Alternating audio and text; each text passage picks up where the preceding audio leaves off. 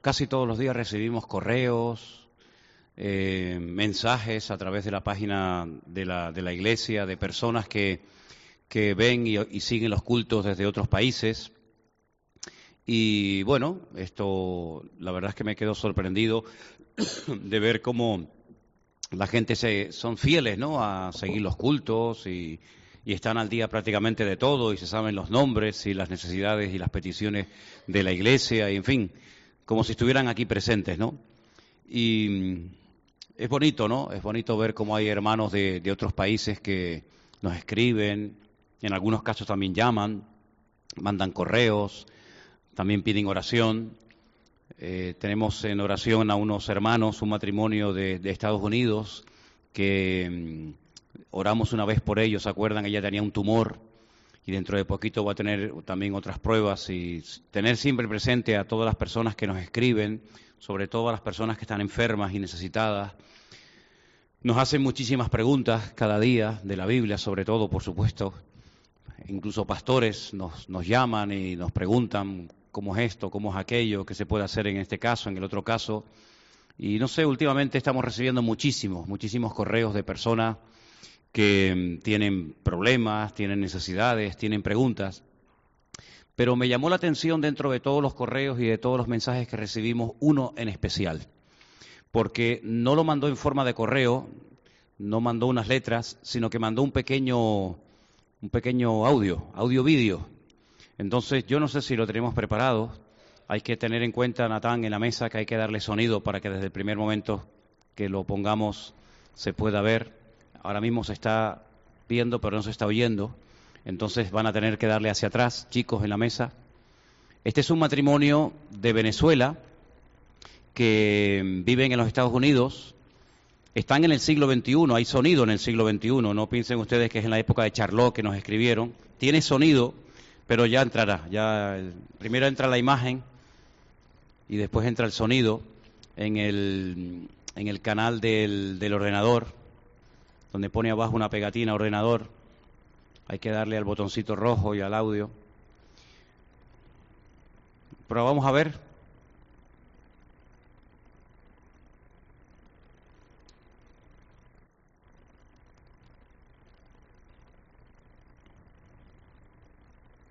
Vamos a ver si lo podemos escuchar, porque es muy, muy gracioso el mensaje que nos manda este matrimonio. Llevan, si no me acuerdo mal, 20 o 22 años viviendo en los Estados Unidos, son venezolanos y llevan, me parece que lo dicen en el vídeo, 7 años. Pastor, Dios le bendiga, le habla Miguel Ángel Chiquito, mi esposa Lenis. Estamos aquí enviándole este mensaje breve, corto, desde Carolina del Norte, en los Estados Unidos. Somos originalmente de Venezuela, pero ya tenemos 20 años aproximadamente aquí en este país. Y pues Dios nos ha bendecido, gracias a Dios, con una hermosa familia.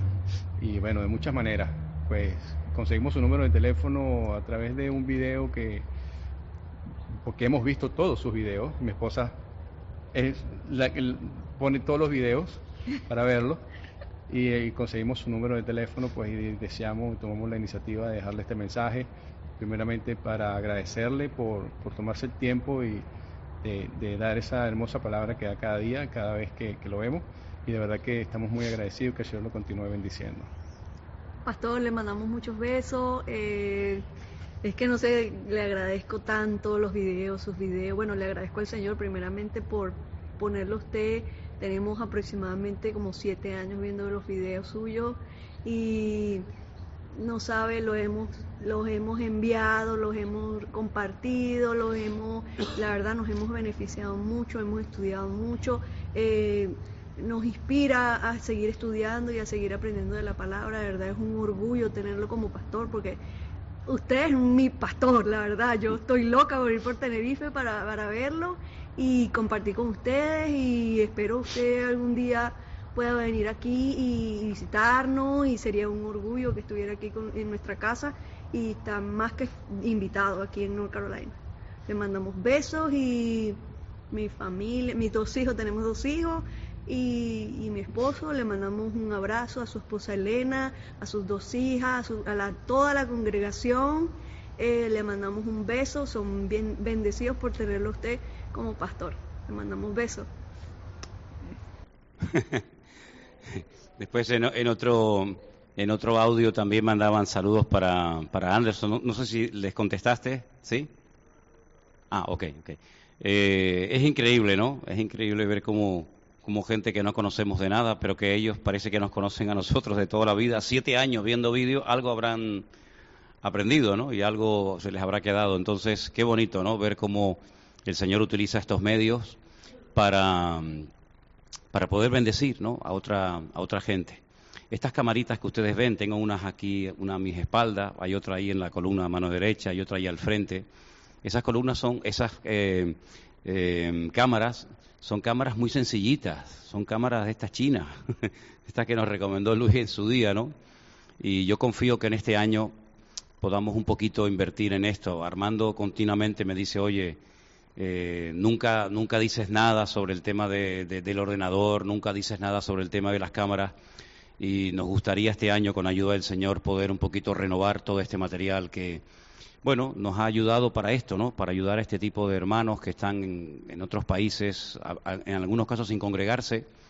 Pero ya te digo, me gustaría que oráramos seriamente para que este año pudiéramos renovar el equipo, ofrecer un poquito de mayor calidad. Esto, a veces, también el tema de las luces no es todo lo bueno que debería ser. Pero vamos a orar para que el Señor nos ayude a renovar los equipos este año y podamos ofrecer mejor y que la gente se siga gozando en el Señor. Amén, hermanos. Gloria a Dios. Muy bien. Estoy haciendo varios grupos porque hay personas que están interesadas en las clases de Apocalipsis, de Daniel, en fin, de escatología, como se llama. Y estoy haciendo varios grupos. Yo ya he hablado con algunos de ustedes para que este martes a las 7 de la tarde un primer grupo asista a las clases. Cuando terminen las clases de este primer grupo, yo me acercaré a los otros hermanos que me han dado su nombre para que también puedan asistir a las clases, porque no quiero clases demasiado grandes. Lo podríamos hacer a nivel de iglesia, pero este tema en particular quiero que sean grupos reducidos y por eso ya he hablado con los hermanos y hermanas que este martes ya van a comenzar a venir a las clases. Si no he hablado con usted, aunque usted me dio su nombre, no se preocupe. En cuanto yo termine con el primer grupo, comenzaremos las clases con el segundo grupo. Aunque todo se va a grabar, ¿vale? Todo se va a grabar porque aparte de eso, hay un instituto, un seminario cristiano para pastores en Nueva York y se han puesto en contacto con nosotros y nos han pedido que por favor grabemos estas clases y se las mandemos a ellos porque necesitan recibir esta información, ¿vale? Así que todo se va a grabar, tanto para los que asistan como para los que no asistan. Van a tener la oportunidad de volver a ver y de poder escuchar, porque son clases que hay que verlas y releerlas. Y hay muchas cosas, y hay algunas imágenes que quisiera ponerles a ustedes en esta. Esa no es la Virgen María, ¿vale? No se sorprendan. Esa es una visión que tuvo el apóstol Juan en el libro del Apocalipsis y que hay mucha gente que no entiende qué significa que él viera a una mujer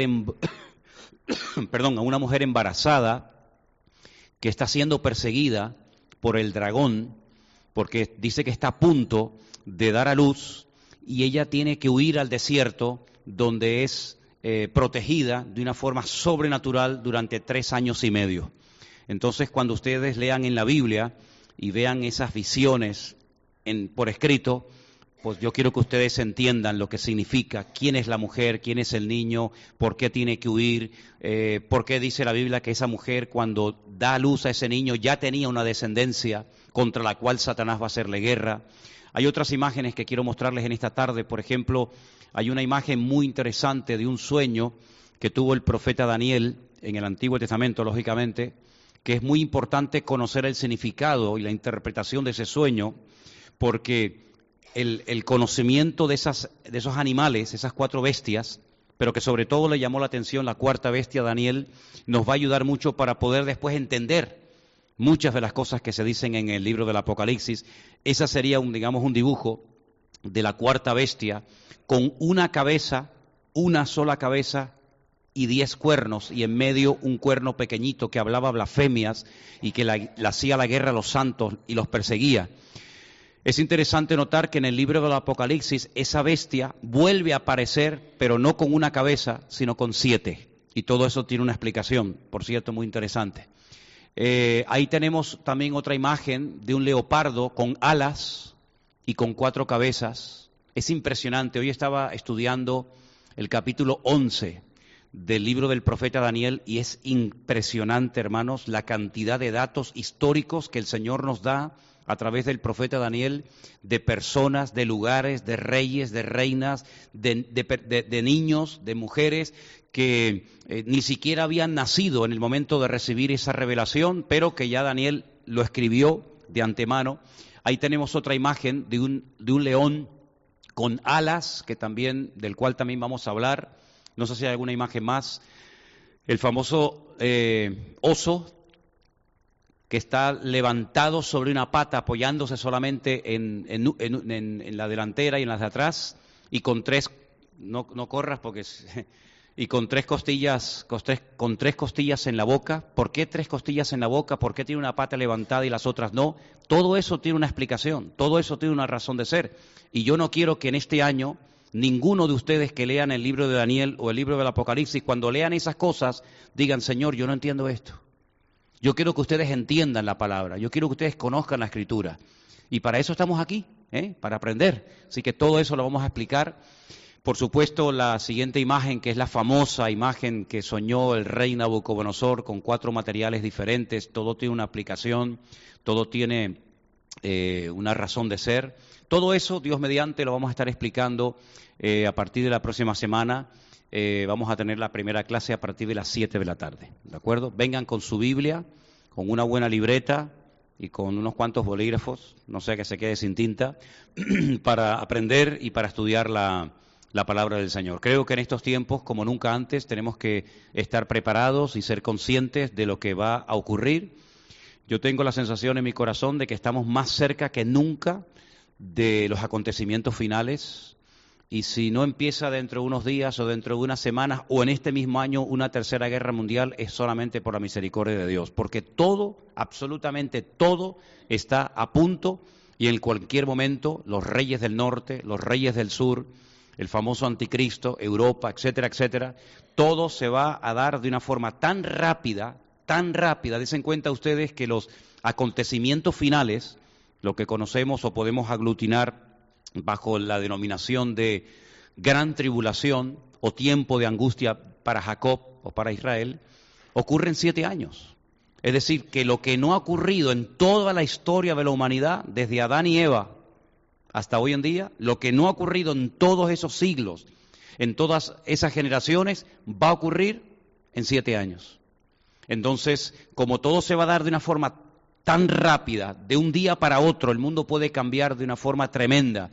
Nos acostamos hoy dejando un mundo y al día siguiente nos levantamos y nos encontramos un mundo completamente diferente. Una noche nos acostaremos en paz y al día siguiente el mundo estará en guerra, nación contra nación, reino contra reino, poder contra poder.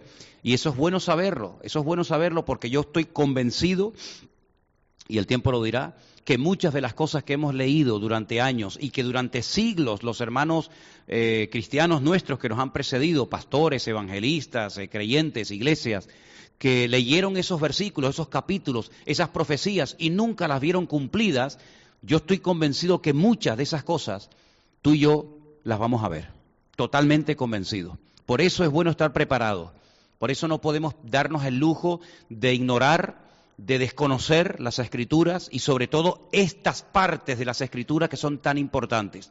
Quiero solamente ponerles un ejemplo y ya pasamos a la palabra.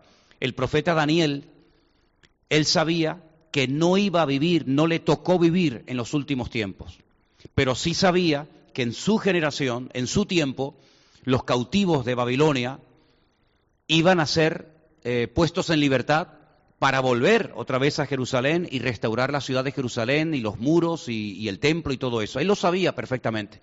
Por eso él oraba y ayunaba intensamente.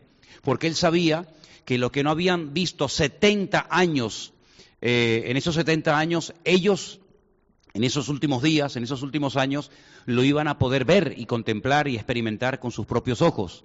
Y por eso él se preparaba. Y por eso él dejaba todo por escrito, y por eso él instruyó y él enseñó a las personas en Babilonia para que supieran todas las cosas que estaban sucediendo, que no eran producto de la casualidad, sino que había un plan, hay un plan general de Dios. Y ese es el plan que yo creo que tenemos que conocer. A veces conocemos trocitos de la historia, a veces conocemos cosas sueltas de la Biblia, lo de Noé, cuando Abraham salió de Ur de los Caldeos, que subió al monte Moriat a sacrificar a su hijo. Conocemos la historia un poquito de los apóstoles cuando fueron por diferentes partes del mundo predicando el Evangelio. Conocemos algo de la Torre de Babel y tal, pero todo eso hay que saber encajarlo como las piezas de un gran puzzle, las piezas de un gran rompecabezas. Hay un plan general de Dios, inalterable. Él ya lo ha dicho desde casi desde el principio de los tiempos. Va a ocurrir esto, y esto, y esto, y esto, y aquello otro. Y se va a levantar por aquí uno, y se va a tumbar este reino, y se va a levantar otro reino. Y después de esto va a pasar esto, y va a pasar aquello. Hay un plan general de Dios que tenemos que conocer. Y nosotros entramos dentro de ese plan general de Dios. Pero ¿dónde nos metemos? ¿En qué parte de la historia encaja nuestra vida, la Iglesia del Señor Jesucristo hoy en día? Hay libros muy interesantes que nos describen la historia de la Iglesia. La Iglesia no tiene 4000 años de historia. La Iglesia como tal, el cuerpo de Cristo como tal, se ha venido formando desde hace tan solo 2000 años. Pero el mundo tiene mucho más de 2000 años. Pero en estos últimos 2000 años Dios ha estado edificando, no creando, edificando la obra, edificando la Iglesia. Pero si tú estudias la historia de la Iglesia, que es una de las asignaturas obligatorias en cualquier escuela bíblica, tú te vas a dar cuenta que nuestros hermanos del siglo I no eran iguales que nosotros hoy en día. Los cultos no eran iguales, el ambiente, lo que se enseñaba, lo que se practicaba, lo que se vivía. Los hermanos de la Edad Media, nuestros hermanos en Cristo, de la Edad Media, un periodo que duró 1000 años, hermanos, eran completamente diferentes las iglesias de la Edad Media a las iglesias de hoy en día. Por ejemplo, las iglesias antes del descubrimiento de América. ¿Cómo eran los cristianos antes del descubrimiento de América? ¿Cómo eran los cristianos, por ejemplo, en España cuando no tenían Biblia? ¿Cómo hacían los creyentes que no tenían Biblia? Nosotros hoy en día vivimos en el mismo país, pero tenemos Biblia. Durante siglos ellos no tuvieron la palabra de Dios. ¿Cómo eran los hermanos durante la Segunda Guerra Mundial? ¿Cómo sobrevivieron los hermanos en diferentes partes de Europa, donde había tanta persecución y tanta desgracia? Y habían hermanos, habían pastores, habían iglesias, claro que sí, por supuesto. ¿Cómo vivieron ellos todo aquel tiempo terrible? Que no sabía uno ni a dónde escapar, ni a dónde huir. ¿Cómo tenemos que vivir los cristianos del siglo XXI, nosotros hoy en día? La iglesia ha ido cambiando, la iglesia ha ido evolucionando. Hay cosas que se enseñan hoy que hace 50 años no se enseñaban en las iglesias. Hay cosas que se hacen hoy en día en las congregaciones que hace unos años atrás ni se te pasaban por la imaginación que eso se pudiera hacer o practicar o enseñar en una congregación cristiana. Entonces la iglesia ha ido cambiando a lo largo de la historia, ¿verdad? Ha habido grandísimos, grandísimos hombres de Dios que a veces enseñaban una cosa no exactamente igual como era, pero porque les faltaba información, les faltaban conocimiento en cuanto a algunas áreas. En algunas áreas fueron personas muy utilizadas por el Señor, pero en otras no tenían ni la más remota idea de lo que iba a pasar. Entonces, todas esas cosas es bueno que las sepamos porque nosotros tenemos una gran ventaja. Y es que tenemos mucha información. Podemos mirar atrás y podemos examinar cómo eran las iglesias, cómo el Señor trató con su pueblo a lo largo de la historia, cuáles fueron los pecados, las grandes virtudes, las grandes debilidades y carencias de la iglesia a lo largo de la historia, cómo va a ser la iglesia de los últimos tiempos, qué características va a tener, etcétera, etcétera. Todo eso pienso que es muy interesante, es muy bueno conocerlo para saber en todo momento pues cómo comportarnos y qué son las cosas que nos van a afectar muy directamente a nosotros hoy en día. De todo eso, Dios mediante, estaremos hablando, pero ahora les quiero llevar a Segunda de Crónicas. En Segunda de Crónicas, el capítulo 30, se nos relata la historia de un grandísimo rey, de un gran hombre de Dios, que tuvo, como todos los seres humanos, sus altos y sus bajos, sus puntos débiles y sus puntos fuertes. Este fue el hombre al cual el Señor le añadió 15 años de vida, ¿se acuerdan? Este fue el hombre que dice que enfermó con una enfermedad de muerte, pero él se humilló, oró al Señor y el Señor le dice al profeta Isaías, luego ahí tienen un dato muy interesante, El profeta Isaías fue contemporáneo del rey Ezequías. Y el rey Ezequías recibe el anuncio, la información a través del grandísimo profeta Isaías de que no vas a morir, sino que el Señor añade 15 años más de vida a ti, ¿no? Para que no mueras de esta enfermedad. Luego, si alguien sabía cuándo iba a morir, ese era sin lugar a dudas el profeta Ezequías. Era simplemente cuestión de sumar. Así, bueno, si hoy el Señor me sana y me promete 15 años de vida, yo sé a qué edad voy a morir. Ninguno de nosotros tiene esa información, no lo sé. No sé si alguno de ustedes ya sabe a qué edad va a morir, o de qué, cuándo y dónde, pero él sí lo sabía. Él sabía que todavía le quedaban 15 años de vida por delante. Es terrible ver en la Biblia algo que a mí siempre me ha llamado la atención. El rey Ezequías fue un gran hombre de Dios. Su hijo, Manasés, terrible. Terrible, hermanos, terrible. Si quieren, después podemos leer un poquito de cómo fue su hijo. Subió al trono con 12 años, fíjense ustedes lo que es un niñito de 12 años, de la noche a la mañana, convertirse en rey, con toda la autoridad, con soldados, con sirvientes. Lamentablemente no siguió los caminos de su padre. Manasés fue una persona que practicó la brujería, los agoreros, consultó a los muertos. Era un fanático del tema de la astrología, de la observación de los astros, de las estrellas. Y lo que me ha llamado mucho la atención en la Biblia es ver grandísimos hombres de Dios que tuvieron hijos que fueron un desastre. Pero más me ha llamado la atención ver padres malísimos, desobedientes al Señor, rebeldes, desleales, que tenían hijos con una espiritualidad y con un amor al Señor y a su obra, digamos, realmente sorprendente. Es como un misterio, ¿verdad? Uno dice, ¿cómo un hombre de Dios tan bueno puede tener hijos tan malos? ¿O cómo de padres tan malos pueden salir hijos tan buenos? Es como una especie de misterio. Sí, ya sé, ese versículo típico que parece que como que no hay otro, ¿no? Instruye al niño en su camino y aun cuando fuere viejo no se apartará de él. Pienso que en algún momento tendremos que pararnos y analizar qué es lo que significa realmente ese versículo. Porque de padres muy buenos no salen siempre hijos muy espirituales. Y entonces, ¿qué pasa? ¿Falla el versículo? ¿No les enseñaron? ¿O sí le enseñaron? Pero pienso que en algún momento sería bueno decir, bueno, vamos a pararnos a ver hasta qué punto, hasta qué extremo podemos llevar este texto. Si esto es una promesa, si esto es realmente algo condicional.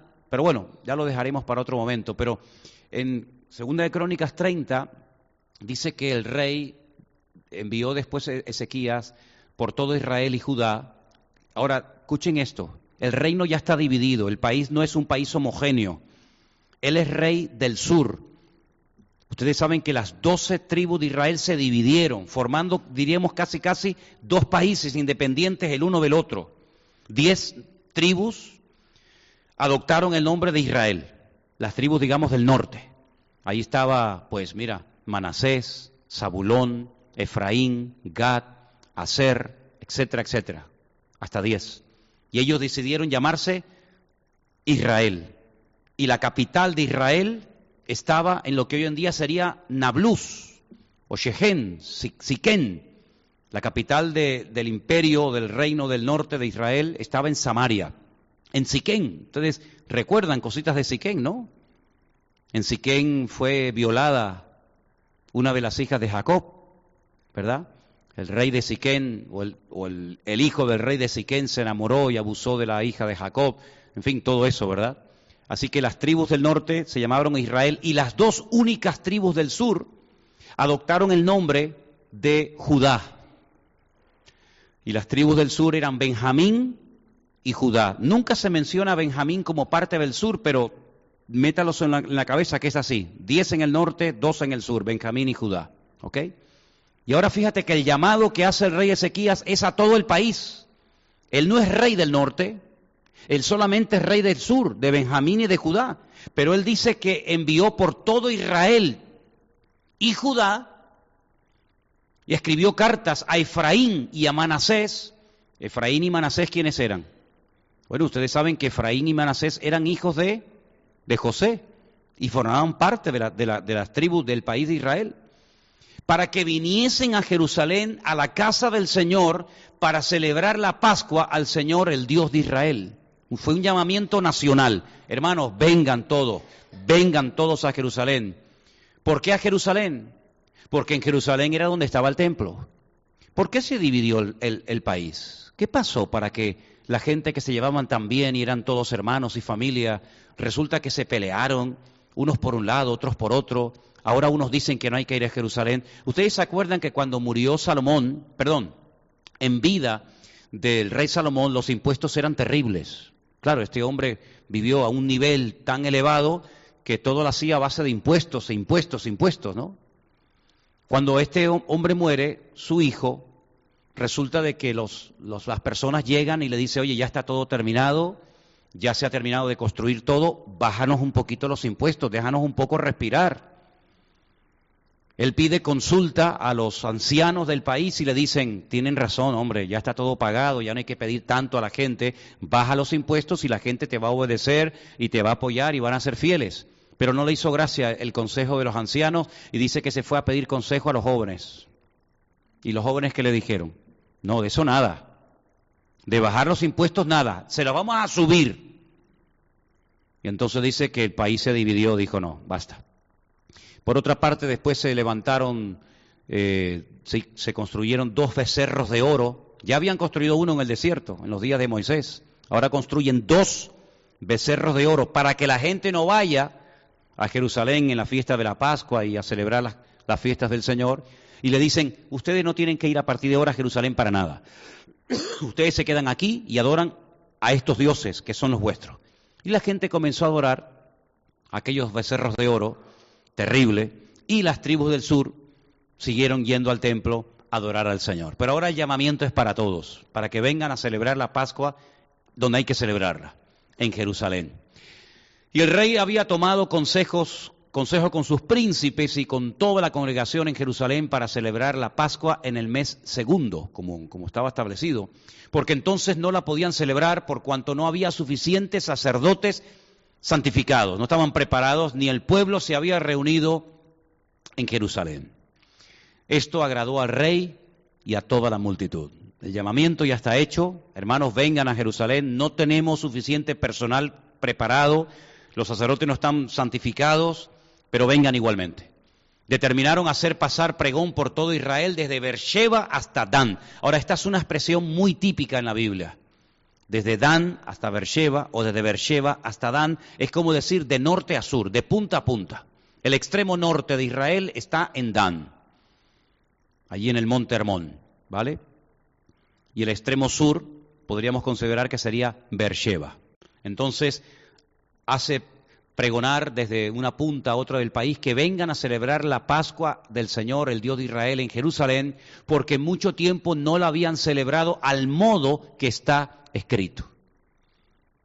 Fueron pues correos con cartas de mano del rey y de sus príncipes por todo Israel y Judá, como el rey lo había mandado, y decían, hijos de Israel, volveos al Señor, el Dios de Abraham, de Isaac, y mira, dice de Israel. Generalmente sale de Abraham, de Isaac y de Jacob, pero mira, en ese versículo menciona Israel, tal vez como para tocar la fibra sensible de aquellos que se consideraban parte de Israel, del norte.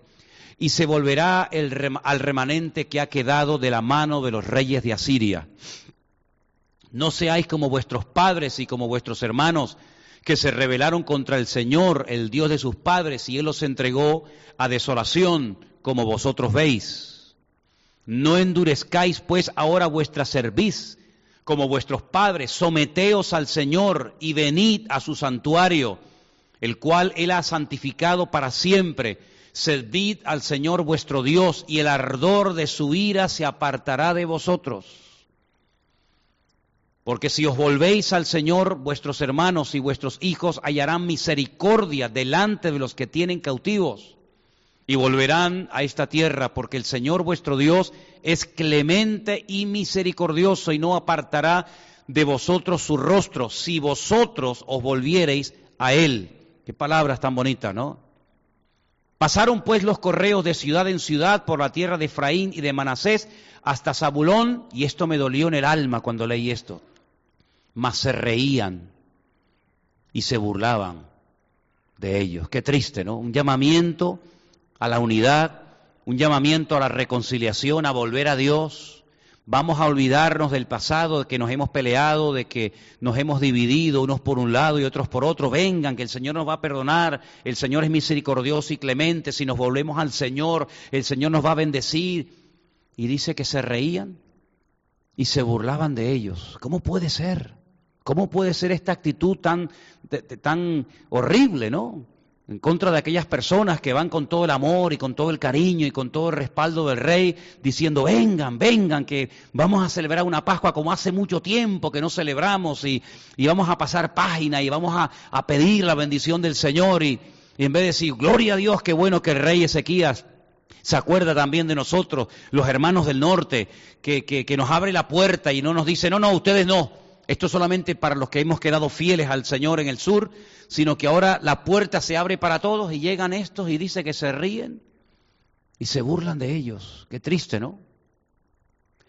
Con todo eso, algunos hombres de Aser, de Manasés y de Zabulón se humillaron y vinieron a Jerusalén. Gloria a Dios. En Judá también estuvo la mano de Dios para darles un solo corazón, para cumplir el mensaje del rey, de los príncipes, conforme a la palabra del Señor. Y se reunió en Jerusalén mucha gente para celebrar la fiesta solemne de los panes sin levadura en el mes segundo. Dice, una vasta reunión. Gloria a Dios que siempre hay gente que responde al llamado del Señor, ¿verdad? Y levantándose, quitaron los altares que había en Jerusalén, quitaron también todos los altares de incienso y los echaron al torrente de Cedrón. Esto fue un principio de avivamiento, un despertamiento espiritual. Dijeron, vamos a volver al Señor y vamos a hacer limpieza de toda la basura que no tiene ningún lugar aquí, vamos a echarla fuera. Y la tiraron al torrente, al barranco de Cedrón. Entonces sacrificaron la Pascua los 14 días del mes segundo, y los sacerdotes y los levitas, llenos de vergüenza, se santificaron y trajeron los holocaustos a la casa del Señor. ¡Qué bueno! ¿Saben? Una de las cosas que nunca tenemos que perder es el temor a Dios. Dice que los levitas sintieron vergüenza porque no estaban preparados para ese día, para esa fiesta tan solemne. ¡Qué triste!, ¿no? Ustedes que se dedican o se tienen que dedicar por entero a servir al Señor.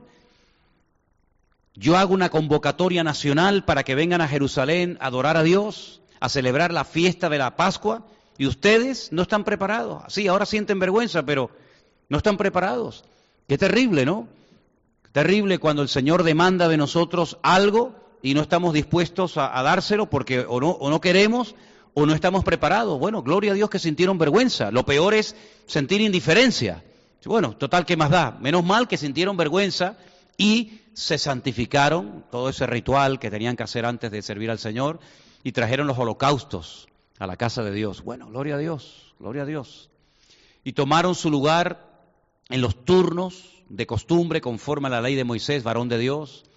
Los sacerdotes esparcían la sangre que recibían de mano de los levitas, porque había muchos en la congregación que no estaban santificados, y por eso los levitas sacrificaban la Pascua por todos los que no se habían purificado para santificarlos al Señor. Todo deprisa y corriendo, porque hay ganas de hacer las cosas bien y venga, vamos a hacer las cosas bien.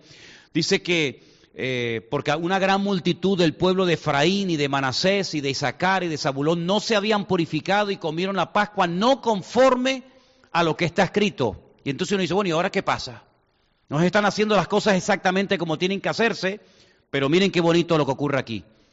Mas Ezequías, el rey, oró por ellos diciendo, escuchen, esta oración es preciosa, es muy cortita, pero muy efectiva. La oración eficaz del justo puede mucho. Aquí tienen un ejemplo. Señor, el Señor que es bueno, sea propicio a todo aquel que ha preparado su corazón para buscar a Dios. El Señor, el Dios de sus padres, aunque no esté purificado, según los ritos de la purificación del santuario. Y oyó el Señor a Ezequías y sanó al pueblo. Es decir, no había suficiente gente santificada, tanto de los sacerdotes como del pueblo. Pero ¿cómo se resolvió el problema? Orando, orando al Señor. ¿Cuántos problemas se podrían solucionar si presentáramos el tema al Señor? Y oramos: Señor, mira, no nos hemos santificado según el ritual, según las normas de purificación, según lo que se nos escribió en la ley a través de Moisés. Pero ¿qué hacemos? Nos quejamos, dejamos de celebrar la Pascua y otro año más, y otro año más, o le pedimos al Señor que tenga misericordia de nosotros y oramos a Dios. Bueno, pues dice que el Señor oró Ezequías, y el Señor oyó a Ezequías y sanó al pueblo, tuvo misericordia del pueblo. Gloria a Dios, qué bueno, porque vio el corazón, ¿verdad? Eso es lo que ve el Señor. Dios vio el corazón, vio que en su corazón querían agradarle. Y aunque las cosas no se habían hecho según todo el ritual y la parafernalia de la época, pero oraron de verdad y el Señor respondió al rey Ezequías. Así los hijos de Israel que estaban en Jerusalén celebraron la fiesta solemne de los panes sin levadura por 7 días con grande gozo. Y glorificaban al Señor todos los días los levitas y los sacerdotes, cantando con instrumentos resonantes al Señor. Gloria a Dios. ¿Cómo las cosas, ya empiezan a cambiar? Ya hay alegría, ya hay gozo, ¿verdad? Ya hay bendición.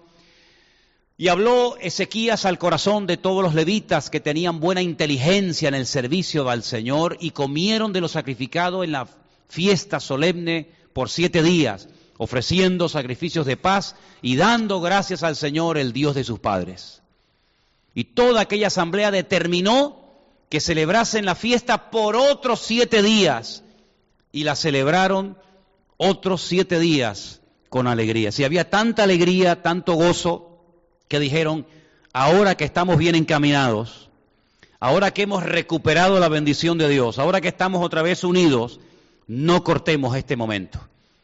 Fue tan difícil llegar hasta aquí, fue tan complicado el poder unirnos otra vez, los del norte, los del sur, los de Efraín, los de Manasés, gente que se había peleado en guerras, hermanos contra hermanos, y gloria a Dios, hemos llegado a este día y estamos tan contentos y hay tanto gozo que, aunque la fiesta solemne de la Pascua dice la Escritura que tiene que durar 7 días, yo pienso que no hay ningún inconveniente si añadimos 7 días más. Y dice la Biblia que se quedaron 14 días con gozo, con alegría, con instrumentos musicales. ¡Qué bendición!, ¿verdad? ¡Qué bendición cuando oramos al Señor! La bendición de Dios cae, y a veces cuesta tanto, ¿no?, obtener una bendición. A veces cuesta tanto obtener algo de parte del Señor, pero que cuando lo tenemos, no solamente vamos a disfrutarlo, sino vamos a saber mantenerlo y extenderlo en el tiempo. Amén, hermanos. Para que no tengamos que mirar atrás y decir: oye, qué semana tan buena tuvimos, sino decir: oye, ¿por qué tenemos que decir eso? Vamos a estirar la bendición, vamos a quedarnos más tiempo. Y esto me recuerda cuando el Señor Jesucristo fue con sus padres un año a Jerusalén a celebrar la fiesta de la Pascua. Dice que cuando volvían, la madre pensando que el niño estaba con el padre pensando que el niño estaba con la madre, que me caminaron y no se preocupaban. Y uno dice: bueno, pero no se daban cuenta durante la noche. Es que generalmente dormían aparte los hombres y las mujeres, y entonces mientras uno pensaba que lo tenía el otro pensaba que lo tenía el uno, hasta que al final se dieron cuenta de que ni uno ni otro se habían dado cuenta de que el Señor Jesús no estaba entre ellos. Vuelven a Jerusalén y, si no recuerdo mal, a los 3 días, 3 días después, lo encuentran y le dicen: pero hijo, ¿cómo nos has hecho esto? Y es que había una costumbre, y es que cuando alguien estaba muy, muy, muy agradecido al Señor, le regalaba un día más. En vez de 7, alargaba hasta el 8. Y el Señor se quedó ese día 8 mientras los padres se fueron. Y cuando vuelven, el niño no se había perdido. El niño estaba donde tenían que estar también ellos. Los que se han perdido son ustedes. Yo estoy en los negocios de mi Padre. Yo estoy aquí. Ustedes también tenían que haber estado aquí. Porque en el 8º día solamente se quedaban los devotos, los santos, los que verdaderamente amaban al Señor. Y si alguien amaba al Padre, ese era el mismísimo Señor Jesucristo. Y Él dice: es que yo tengo que estar, eso es lo que significa estar en los negocios de mi Padre. Yo estoy en el ambiente, yo estoy en el lugar donde están los agradecidos, los religiosos, los que ya han cumplido, ya se han ido hace 3 días. Pero yo sigo aquí, porque aquí es el lugar donde hay gozo, donde hay alegría. Y leía un salmo hoy muy bonito, que siempre me viene a la cabeza cuando estoy en Jerusalén, sobre todo enfrente del famoso muro de los lamentos, que dice que la golondrina y el gorrión hacen sus nidos cerca del templo, porque es mejor estar un día en la casa del Señor que estar 1000 fuera de ellos. Entonces, cuando estoy allí me acuerdo de este versículo, porque hay tantas golondrinas, no se pueden imaginar las docenas y docenas de golondrinas que están revoloteando y revoloteando, haciendo ese ruido característico. Cuando uno está allí orando, leyendo la palabra o observando simplemente el lugar, hay un montón de golondrinas continuamente revoloteando por encima de nuestras cabezas, y siempre me viene a la cabeza ese texto. Hasta la golondrina y el gorrión hace sus nidos cerca de tus atrios, ¿no?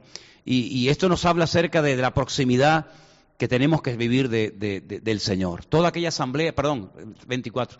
Entonces Ezequías, rey de Judá, había dado a la asamblea, ahora esto es una barbaridad, 1000 novillos, 7,000 ovejas. Y también los príncipes dieron al pueblo 1000 novillos y 10,000 ovejas. Y muchos sacerdotes ya se habían santificado.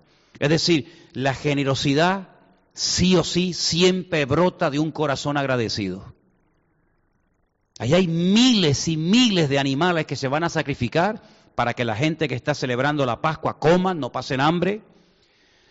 Se alegró pues toda la congregación de Judá, como también los sacerdotes y los levitas y toda la multitud que había venido de Israel. Asimismo los forasteros, extranjeros, que habían venido de la tierra de Israel y los que habitaban en Judá. Cómo me hubiera gustado estar allí ese día. Qué fiesta tuvo que haber en aquel lugar. Hubo entonces gran regocijo en Jerusalén, porque desde los días de Salomón, hijo de David, rey de Israel, no había habido cosa semejante en Jerusalén. Qué tremendo, ¿no? ¿Cuándo fue la última vez que nos gozamos tanto en el Señor? ¿Cuándo fue la última celebración en la que vimos tanta alegría en el pueblo, en el país? En los tiempos de Salomón. Y mira la cantidad de años que habían pasado, y durante todos esos años habían estado en guerras, peleándose, insultándose, dividiéndose, uno por un lado, otro por otro, hasta que Ezequías dijo: hermanos, esto no puede seguir así. Vamos a juntarnos, vamos a pedir el favor de Dios, vamos a pedir la bendición del Señor. Y mira tú cómo, cuando hay disposición, cuando hay una buena intención en el corazón, el Señor hace en un día o en 15 días lo que no había hecho durante tanto tiempo, porque oraron sinceramente delante del Señor. Después los sacerdotes y los levitas se pusieron de pie y bendijeron al pueblo. ¿Cuánto tiempo hacía que no bendecían al pueblo? ¿Cuánto tiempo? Y la voz de ellos fue oída, y su oración llegó a la habitación de su santuario, al cielo. Es impresionante, ¿eh? No habla del tabernáculo, no habla del templo, no habla de algo terrenal, sino dice que la oración de ellos llegó hasta la mismísima presencia del Señor, hasta la habitación de Dios, hasta la misma recámara de Dios, al cielo, porque había gozo y había regocijo.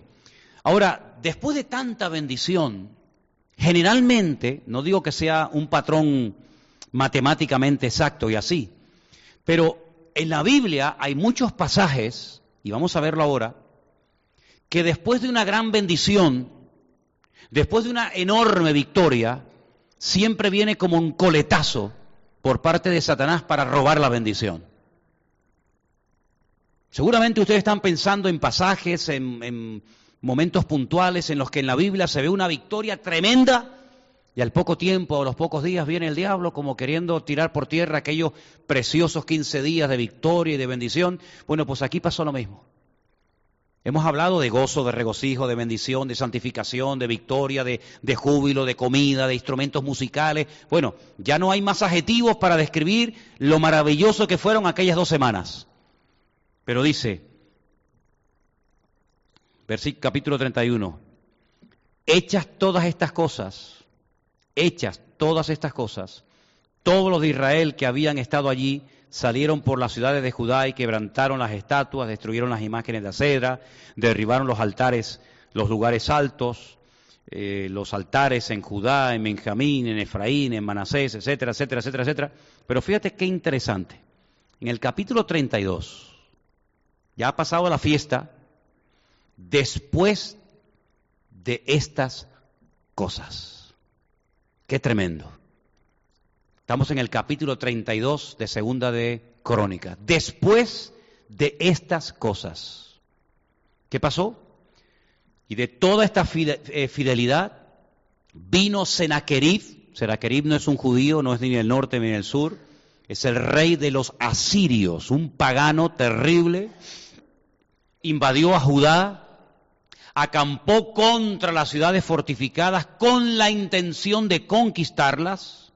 Este viene a por todo. Viendo pues Ezequías la venida de Senaquerib y su intención de combatir a Jerusalén, tuvo consejo con sus príncipes y con sus hombres valientes para cegar las fuentes de agua que estaban fuera de la ciudad, y ellos le apoyaron. Permítame que antes de leer el siguiente versículo les dé la siguiente explicación. Una de las primeras cosas que se le cortaba a una ciudad cuando se le sitiaba, cuando se le rodeaba para conquistarla, era cortarle el suministro de agua. Podemos sobrevivir algún tiempo sin comida, pero sin agua no se puede vivir. Podemos vivir sin luz, con poca comida, con pocas, cosas, pero sin agua la vida es imposible. Entonces lo que hacían los enemigos cuando rodeaban una ciudad era cortar el suministro de agua para que de esa manera la ciudad, tarde o temprano, se tuviera que rendir. Este fue el famoso rey que se le ocurrió la genial idea de meter el agua a Jerusalén, a la ciudad, por debajo de tierra. Y hasta el día de hoy se puede visitar y se puede transitar el famoso torrente de agua, por el cual corre todavía el agua hoy en día, y que va desde la ciudad de David hasta bien de entrada a la ciudad de Jerusalén, y de esa manera el enemigo no podía cortar el suministro del agua. Es impresionante el trabajo que hizo esa gente, cómo empezaron a cavar por un sitio y cómo comenzaron a cavar por otro lugar, y hay un punto en ese túnel que se puede visitar donde se encontraron y allí las aguas comenzaron a correr. Este fue el rey que se le ocurrió la idea de meter el agua subterránea por debajo de Jerusalén. Pero las que estaban fuera, los pozos de agua, él dijo, mira, para que el enemigo no venga y pueda beber de ellos y nos corte el agua, vamos a cegar, vamos a taparlos. Y dice que lo apoyaron, le dijeron, bueno, está bien, vamos a tapar los pozos de agua. Versículo 4. Entonces se reunió mucho pueblo y cegaron todas las fuentes, y el arroyo corría a través del territorio diciendo, ¿por qué han de hallar los reyes de Asiria muchas aguas cuando vengan? ¿Por qué al enemigo le vamos a dar el privilegio, el gozo y la bendición de disfrutar de cosas que no le corresponde tener? Ahora, ellos pensaban en el agua. Vamos a poner el ejemplo hoy en día a nuestras vidas. ¿Por qué le vas a dar tu juventud, tu tiempo, tus dones, tus talentos? ¿Por qué se los vas a dar al enemigo? Para que los disfrute el mundo. En el caso de ellos era porque al enemigo le vamos a permitir beber del agua que es nuestra. En el caso nuestro hoy en día, no le des al enemigo nada que Dios te haya dado a ti para que tú con ese don, o ese talento, ese tiempo, esa habilidad, sirvas y honres al Señor. Entonces, después, con ánimo resuelto, edificó Ezequías todos los muros caídos, hizo alzar las torres, y otro muro por fuera fortificó además a Milo en la ciudad de David, y también muchas espadas y escudos. Es decir, ya nos hemos gozado, en la parte espiritual ya nos hemos restaurado con el Señor, ya nos hemos reconciliado, ya hemos celebrado la Pascua, amén. Pero ojo, hay que levantar muros. Hay que construir espadas y escudos, hay que en lo material invertir también, porque lo espiritual, gloria a Dios, ya está resuelto. Pero ahora en lo natural tenemos que tomar medidas y tenemos que invertir tiempo, porque Senaquerib se nos viene encima, y como no estemos preparados, la Pascua que tuvimos, que fue para nuestra reconciliación y nuestra comunión con el Señor, a Él no le va a afectar para nada. Al contrario, Él viene a robarnos la bendición que recibimos en esas 2 semanas. Puso capitanes de guerra sobre el pueblo, los hizo reunir en la plaza de la puerta de la ciudad y habló al corazón de ellos y les dijo, escuchen, esforzaos y animaos, no temáis ni tengáis miedo del rey de Asiria, ni de toda la multitud que con él viene, porque más hay con nosotros que con él. Con él está el brazo de carne, mas con nosotros está el Señor nuestro Dios para ayudarnos y pelear nuestras batallas. Y el pueblo tuvo confianza en las palabras de Ezequías, rey de Judá. ¿Cuántos dicen amén? Ah, algunos dirán, bueno, pero la Biblia dice, maldito el hombre que confía en el hombre. Sí, pero estamos sacando las cosas de contexto. En los hombres de Dios dice la Biblia que hay que confiar. En los hombres de Dios sí hay que confiar. Lo que no hay que hay que confiar en cualquiera. La Biblia nos enseña que nuestra confianza absoluta está depositada en el Señor. Pero cuando una persona es de Dios y demuestra una trayectoria y un testimonio, claro que hay que confiar en él, faltaría más.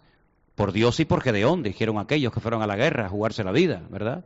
Y en este caso las palabras del rey Ezequías tocan el corazón y dice que la gente confió en aquellas palabras de aliento y de ánimo que estaba lanzando en aquel momento el rey Ezequías, porque él también iba a jugarse la vida, ¿eh? No nos olvidemos. Y después de esto, Senaquerib, el rey de los asirios, mientras sitiaba a Laquis, esta es una ciudad muy, muy interesante, porque ahí fue donde se refugió una vez David, ¿se acuerdan? David se refugió ahí, la ayudó, la protegió, y un día le dice el Señor, Señor, Saúl viene a matarme, Señor, ¿los de Laquis me entregarán? O dirán, no, vamos a cuidarte, David, no te preocupes, no tengas miedo. Dice, los de Laquis te van a entregar. Y él tuvo que salir huyendo. Dice que él sitió Laquis con todas sus fuerzas, envió siervos a Jerusalén para decirle a Ezequías, rey de Judá, y a todos los de Judá que estaban en Jerusalén, escucha, así ha dicho Senaquerib, rey de los asirios. Me recuerdan sus palabras al desafío del gigante Goliat. Me parece mucho a Goliat, otro Goliat más. ¿En quién confiáis vosotros al resistir el sitio en Jerusalén?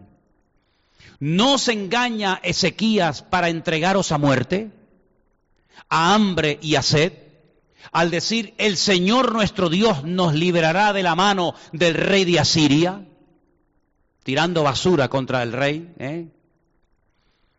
¿No es Ezequías el mismo que ha quitado sus altares altos y sus altares, lugares altos y sus altares, y ha dicho a Judá y a Jerusalén, delante de este solo altar adoraréis, y sobre él quemaréis incienso?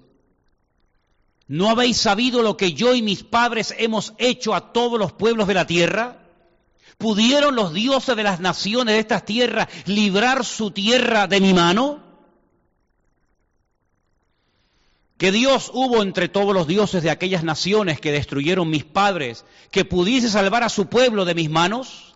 ¿Cómo podrá vuestro Dios libraros de mi mano? Tremendo, este es un descarado, ¿eh? Es terrible. Ahora pues no os engañe Ezequías ni os persuada de este modo, ni le creáis, que si ningún Dios de todas aquellas naciones y reinos pudo librar a su pueblo de mis manos y de las manos de mis padres, cuánto menos vuestro Dios los podrá librar de mi mano. Y otras cosas más hablaron sus siervos contra el Señor Dios y contra su siervo Ezequías. Además de esto, escribió cartas en las que blasfemaba, escuchen, esto es muy fuerte, blasfemaba contra el Señor, el Dios de Israel, y hablaba contra él diciendo, como los dioses de las naciones de los países no pudieron librar a su pueblo de mis manos, tampoco el Dios de Ezequías librará al suyo de mis manos. Una situación muy complicada, muy difícil. Clamaron a gran voz en judaico, en hebreo. Se aprendieron a hablar hasta en hebreo para que Israel los escuchara, y hablaron en judaico al pueblo de Jerusalén que estaba sobre los muros, para espantarles y atemorizarles, a fin de poder tomar la ciudad. Una situación muy difícil, muy dura, la multitud que viene contra él es inmensa, enorme. La historia también se cuenta en Segunda de Reyes. Y hablaron contra el Dios de Jerusalén como contra los dioses de los pueblos de la tierra, que son obra de mano de hombres. Y ahora la pregunta sería, ¿y ahora qué hacemos, hermanos? ¿Ahora qué hacemos? ¿Nos entregamos? ¿Nos rendimos? ¿Le damos lugar al miedo? ¿Ahora qué hacemos con todas estas mujeres y niños que están entre nosotros? ¿Ahora qué va a pasar con nuestras vidas, Señor? En algún momento de nuestras vidas nos haremos estas preguntas, te lo aseguro. Tal vez cuando eres joven no te preguntarás esto, porque ves la vida todavía muy dilatada por delante tuyo. Pero llegará un momento en tu vida en el que te harás estas preguntas: Señor, ¿y qué será de mi vida? ¿Y qué será cuando sea mayor? ¿Y qué será cuando me falte el trabajo? ¿Y qué será cuando venga alguna enfermedad a mi vida? Y nos haremos preguntas, ¿verdad? Pero fíjate, otra vez, como ya lo hemos visto anteriormente, el rey Ezequías y el profeta Isaías, hijo de Amós, ¿qué hicieron? ¿Qué hicieron? Oraron. Oraron y clamaron al cielo. Y el Señor envió un ángel, uno solo. Envió un ángel, el cual destruyó a todo valiente y esforzado, y a los jefes y capitanes en el campamento del rey de Asiria. Este se volvió, por tanto, avergonzado a su tierra, y entrando en el templo de su Dios, allí lo mataron a espada sus propios hijos. Un solo ángel. Tengo un versículo que quisiera leer en Segunda de Reyes, capítulo 19, verso 35, si alguien me lo puede leer un momentito, por favor, sin irnos de aquí, Yeray. Segunda de Reyes, 19, 35. Alguien que me lo lea bien fuerte.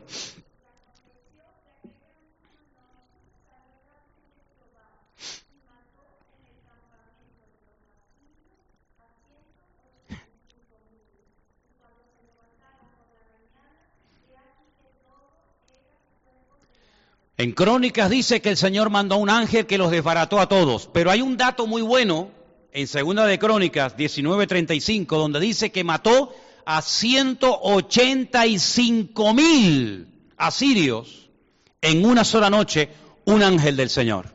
¿Qué les parece? Imagínense si el Señor manda millones de ángeles, lo que puede hacer millones de ángeles. Si uno solo ganó una guerra, imagínense cuando el Señor manda a sus legiones, a millones de ángeles, a pelear en la última batalla de los últimos tiempos. ¿Qué les parece? Aquello era imposible de solucionar. Humanamente hablando, sacando cálculos, ellos no iban a poder ganarle al enemigo.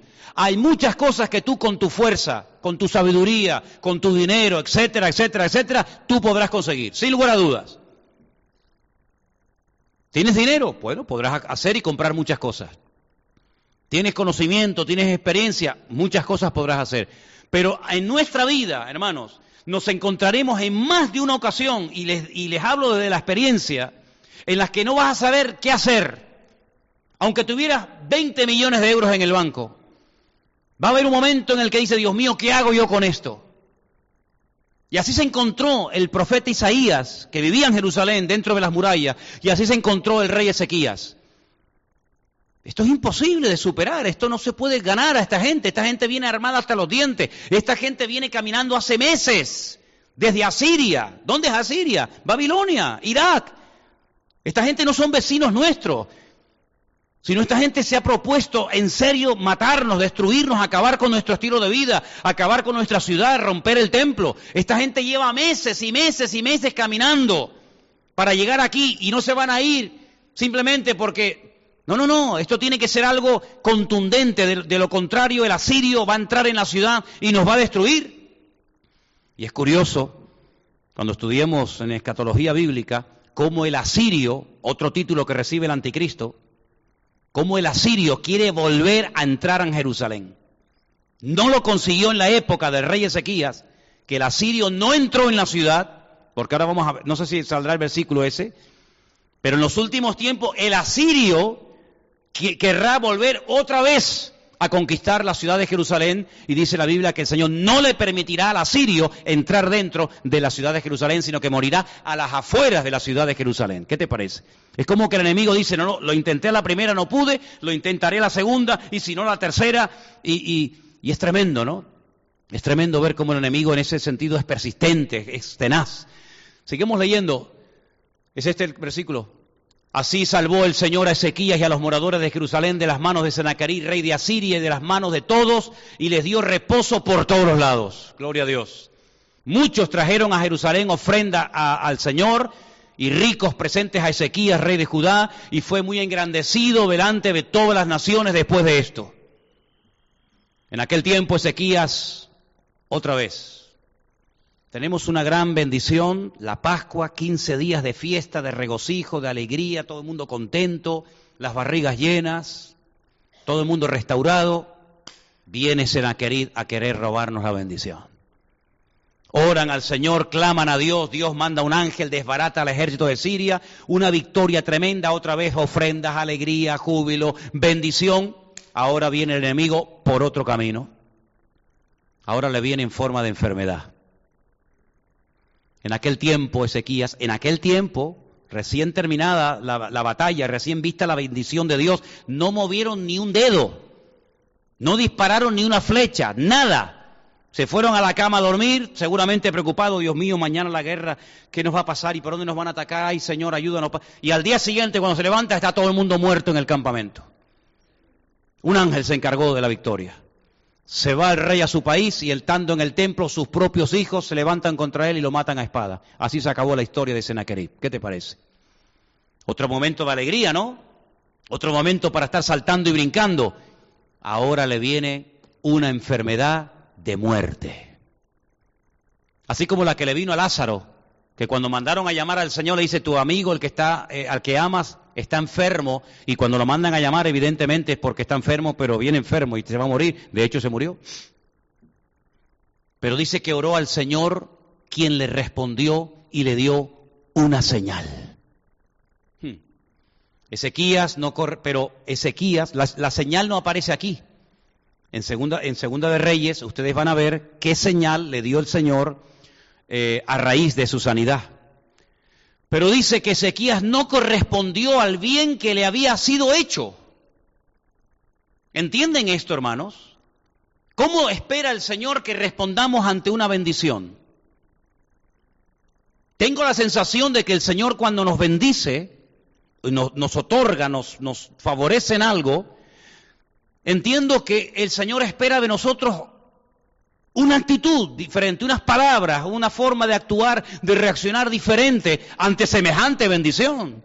Es decir, si has orado mucho intensamente por tener la victoria y te la he dado, mucho e intensamente tienes también que agradecerle al Señor. Lo que no puede ser que has estado una semana orando por algo, Dios te lo ha dado y a la media hora dice, gracias Señor, qué bueno ha sido conmigo. No, si usted ha estado un tiempo orando y clamando al Señor con intensidad, con fe, con fervor por algo, y lo has logrado conseguir, como mínimo el mismo tiempo que has invertido en la petición, invierte el mismo tiempo en la acción de gracias.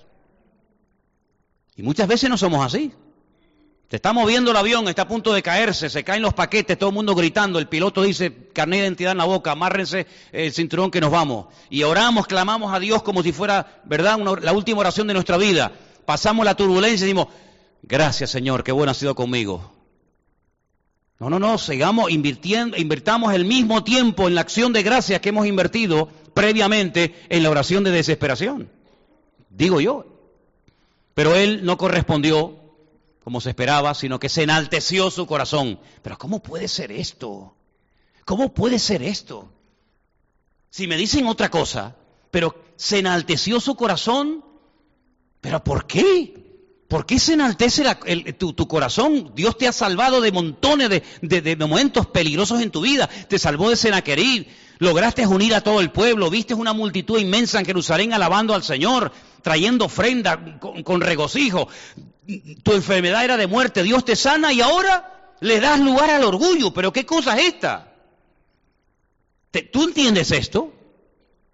¿Cómo es posible que se pueda enaltecer un corazón por recibir una respuesta a una oración? Una vez oí a alguien que lo dijo, que dijo esto, yo también lo he repetido, que a veces nos hace más daño la prosperidad que la escasez. Que a veces nos hace más daño el tener que el no tener y el vivir del pan nuestro de cada día. Como todo le va bien, porque tú ves a Ezequías, guerra, ora, Dios bendición. Enfermedad de muerte, ora, Dios lo sana. Como tú ves que en Ezequías todo va bien, a pesar de que viene siempre el enemigo por un lado o por otro, pues pienso yo que a lo mejor diciendo, bueno, pues todo lo que oro Dios me lo da. Me vienen a atacar, Dios manda un ángel y mata a todos. Estoy enfermo de muerte, oro y Dios me sana. Parece como que todo esto le creó en él como diciendo, madre mía, yo tengo que ser un tipo muy importante porque me sale todo bien. La enfermedad no puede conmigo, Senaquerib no puede conmigo, es que yo soy Superman. Y se enalteció, pero vino la ira contra él, contra Judá y contra Jerusalén. Claro, él al ser el rey contamina a todo el pueblo que lidera y la ira viene también a la ciudad. Pero Ezequías, después de haberse enaltecido su corazón, gloria a Dios, gloria a Dios, se humilló él y los moradores de Jerusalén.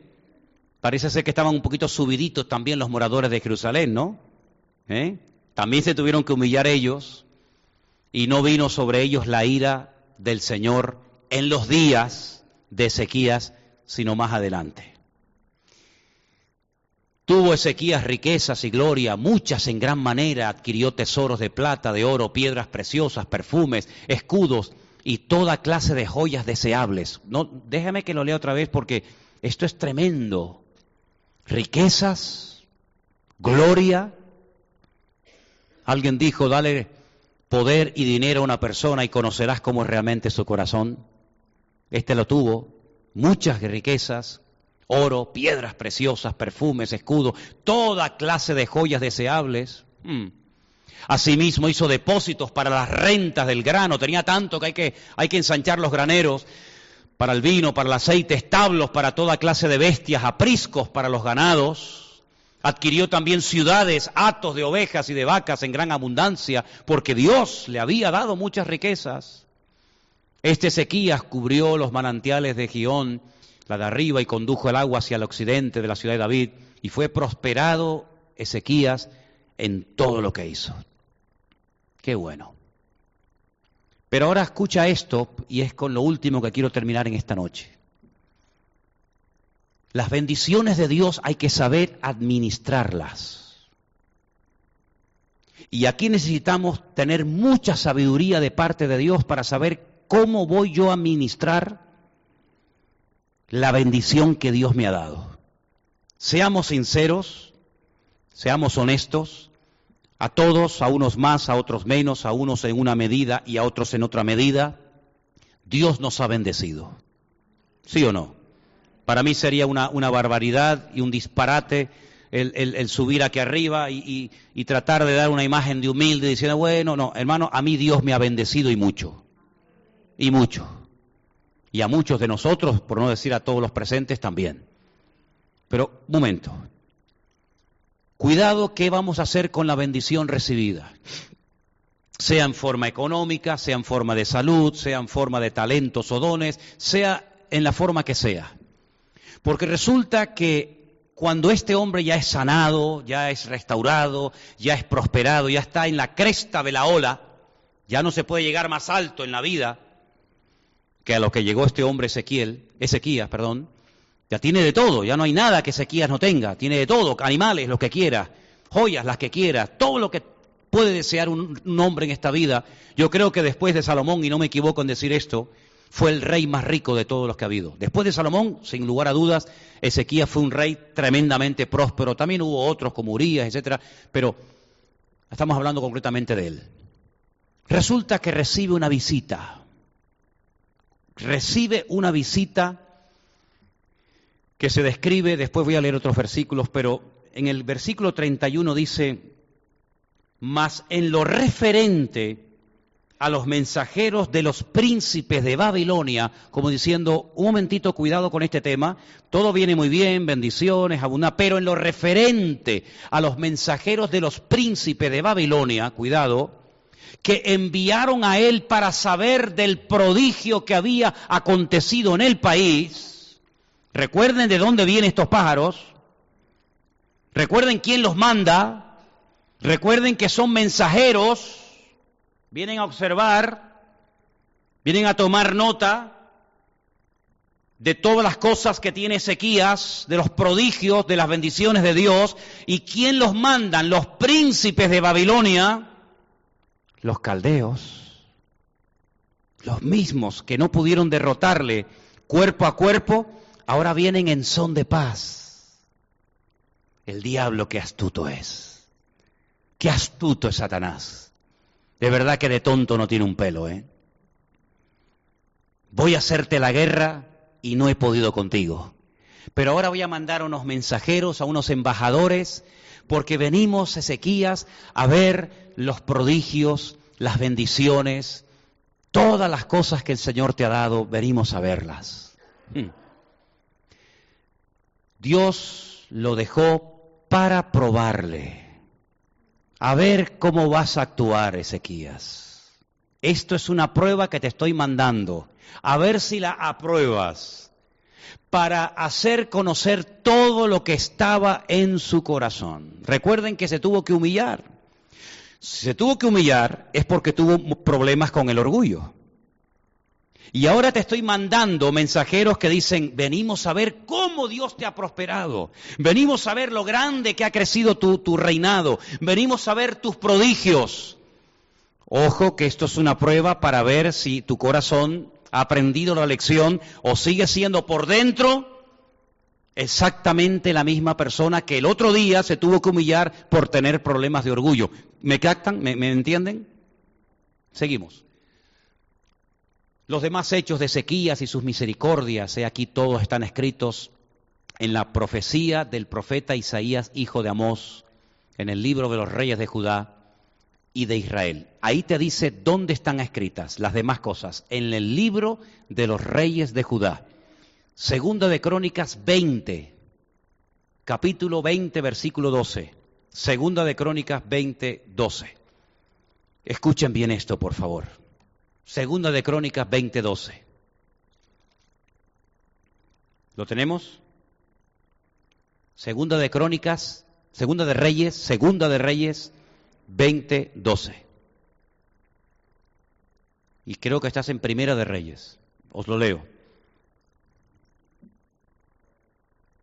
En aquel tiempo, Merodac, ahí hay más datos. Por eso es bueno leer los textos paralelos. En aquel tiempo, Merodac Baladán, ya con este nombre ya es para ponerte los pelos de punta.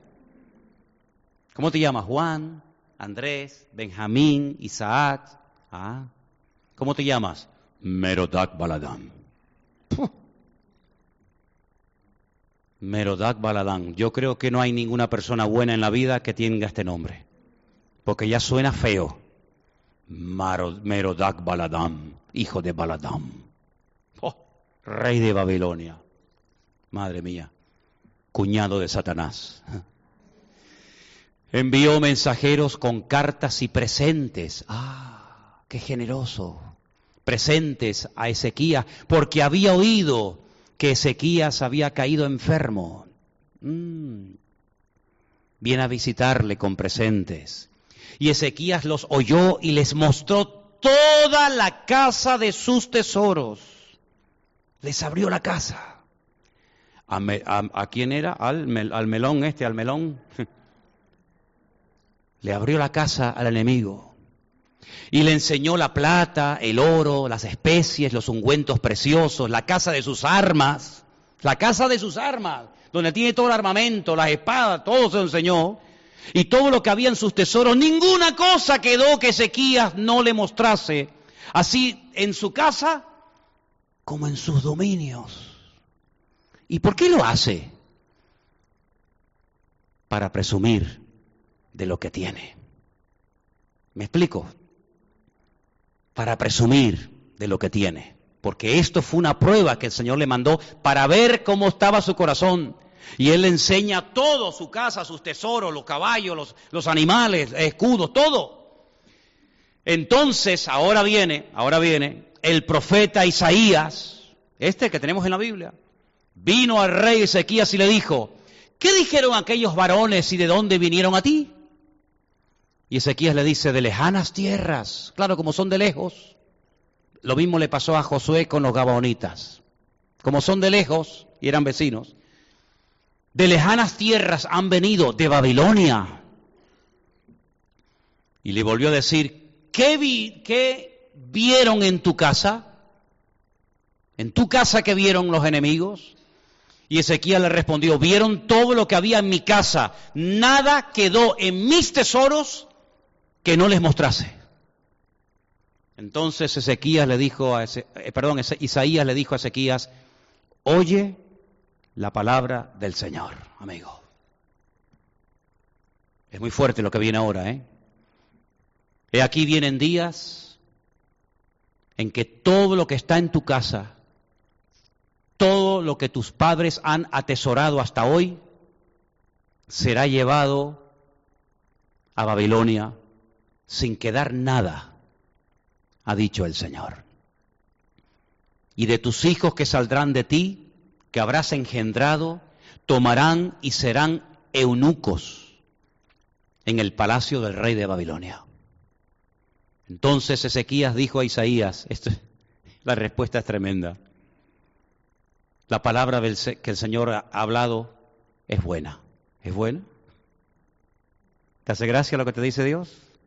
Que van a castrar a tus hijos, se los van a llevar a Babilonia, y que te van a robar toda tu casa, y que te vas a quedar en la miseria. ¿Es buena? ¿Te gusta la palabrita? Después dijo, por lo menos habrá a menos paz y seguridad en mis días. Y ahí termina toda la historia, el estanque que hizo, el conducto, etcétera, etcétera. Yo creo que hay muchas cosas que se escribieron en la Biblia, hermanos, no solamente para tener una información, sino para tener ejemplos, para aplicar en momentos puntuales de nuestra vida. Lo mismo que les pasó a aquellas personas, lo mismo nos puede pasar a nosotros hoy en día. No metas en tu casa a cualquiera. No le abras tu casa a cualquiera. No le enseñes tus tesoros, tus bendiciones a los que no merecen conocer lo que Dios ha hecho en tu vida. A veces somos demasiado ingenuos, demasiado inocentes, y le abrimos el corazón a cualquiera. Ojo con los inconversos, ojo con los que no aman a Dios, que en el fondo, aunque no te lo digan, te tienen envidia y te tienen celos. Estamos rodeados, créanme hermanos, estamos rodeados de gente con celos y con envidia, porque los tesoros que están ya en tu vida y en tu corazón, ¿cuánto darían ellos por tenerlos? Pero no están dispuestos a pagar el precio que tú has pagado, como fue humillarte, pedir perdón y buscar la bendición del Señor. No le abras tu corazón ni le cuentes tus grandes maravillas que Dios ha hecho en tu vida a cualquiera. Primero porque no las van a valorar, y también porque se puede dar el caso de que en algunos casos, algunos lo que van a querer es robarte la bendición. No te olvides que el Señor Jesucristo, cuando habló de Satanás, lo definió como un ladrón. Un ladrón. ¿Habrá algo peor que un ladrón? ¿Habrá algo peor que entren un día aquí y nos roben? ¿Habrá algo peor que llegar a casa esta noche y encontrarnos que nos han robado en la casa y que se ha metido un extraño y no sabemos cuándo ni cómo fue? ¿Habrá una sensación más terrible de que decir, Señor, ¿y si vuelve otro día? ¿Y si vuelve acompañado y me hace daño a mí, a mis hijos, a mi mujer, a mi marido? Eso fue lo que dijo el Señor acerca del diablo. Es un ladrón, hermanos. Es un ladrón. Pero que no solamente viene a robar, como cualquier ladrón, lógicamente, sino que si puede, de paso te mata. Y de paso te destruye. Y te pasa por encima. Y estamos viviendo en unos tiempos en los que el Salmo 83, léanlo por favor esta noche. Léanlo por favor esta noche, sin falta, Léanse el Salmo 83 sin falta esta noche. Entremos ocultamente y destruyámoslos para que no sean más pueblos, ni se hable nunca más de ellos. Lean ese salmo, es espectacular. Parece que se escribió anoche y tiene más de 3000 años escrito en nuestras Biblias. Así que seamos sabios y prudentes. Busquemos la bendición del Señor, pero cuando obtengamos el favor de Dios, cuando obtengamos la bendición del Señor, sepamos administrarla, que no se nos suba a la cabeza cualquier cosa que el Señor nos haya podido dar. Casas, coches, fincas, terrenos, hijos, familia, lo que sea. Gloria a Dios por la bendición de Dios. Gloria a Dios, pero cuidado. La bendición de Dios no es una meta, sino es un medio para seguir sirviendo con mayor efectividad al Señor. Y como conclusión de todo esto, el rey más rico de todos, más que Ezequías, que fue sin lugar a dudas Salomón, al final de su día se dio cuenta de que el tener demasiado es un peligro. Es un peligro. Le llegó a decir al Señor, Señor, no me des riquezas. No me des riquezas porque si me das demasiado, lo más probable es que me olvide de ti. Y blasfeme tu nombre. Madre mía, ¿pero qué estás diciendo? ¿Pero qué estás diciendo? El hombre más sabio que jamás ha pisado la tierra. Por supuesto, el Señor Jesucristo más que él, pero en aquel momento le llegó a pedir a Dios en oración, Señor, no me des más. No me des más riquezas, no me des más caballos, no me des más mujeres, no me des más terreno, no me des más. porque puede ser que me termine olvidando de ti y pecando contra ti, Señor. Manténme de lo que necesito para vivir cada día. No me des riquezas, no me des pobrezas, ni un extremo ni otro. Enséñame a vivir con lo que tú me das cada día, porque si me das demasiado, lo más seguro es que me olvide de ti. Lo más seguro es que me olvide de ti. Y si me das pobreza, lo más seguro es que blasfeme de ti y sabe Dios las barbaridades que diga. Señor, dame lo que mi vida necesita para cada día. Claro, no hay dos casos iguales. Puede ser que en tu caso tú necesites más que el otro, o menos que el otro, pero da igual. La oración del Señor fue decir: Padre nuestro, el pan nuestro de cada día, dánoslo hoy. Así que el Señor nos ayude. Espero que la vida de Ezequías, que ha sido de tanta bendición leer esto para mí, lo haya sido para ustedes, y que el Señor nos ayude y guarde nuestros corazones. Oramos, hermanos. Gloria a Dios. Te damos gracias, Señor, por tu bendita palabra, que siempre habla, siempre ministra, siempre enseña algo nuevo.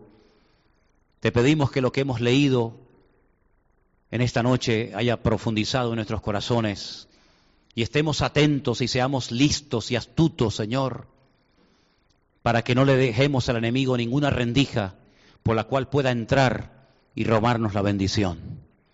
Ayúdanos, Señor, a ser sabios, a ser fieles en la abundancia y en la escasez, teniendo en cuenta de que tú nunca nos vas a dar más de lo que necesitamos, ni menos, sino que tu fidelidad siempre será notoria con nosotros. Bendícenos y guárdanos, Señor, y que podamos, Señor, mantenernos lo más cerca de ti este año, cada día de nuestra vida.